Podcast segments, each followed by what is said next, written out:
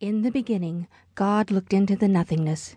His eyes pierced through the lonely darkness surrounding the watery depths. The earth was formless and empty. Now, he thought, it's time for the music to begin. The Spirit of God flew over and around and through the icy waters. God opened his mouth, and deep within his holy being, the first notes of the symphony rose up, filling the void.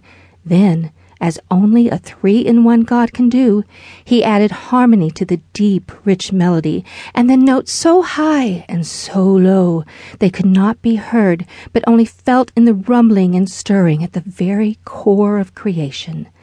The Spirit of God flew over and around and through the icy waters. As the music continued to swell, light chased away the darkness. God separated the daylight from the nighttime and at the end of the first day he said, It is good. Again God opened his mouth, and the rich, melodious sound that burst forth split the water into gigantic waterfalls that added their deep, fluid rumblings to God's melody.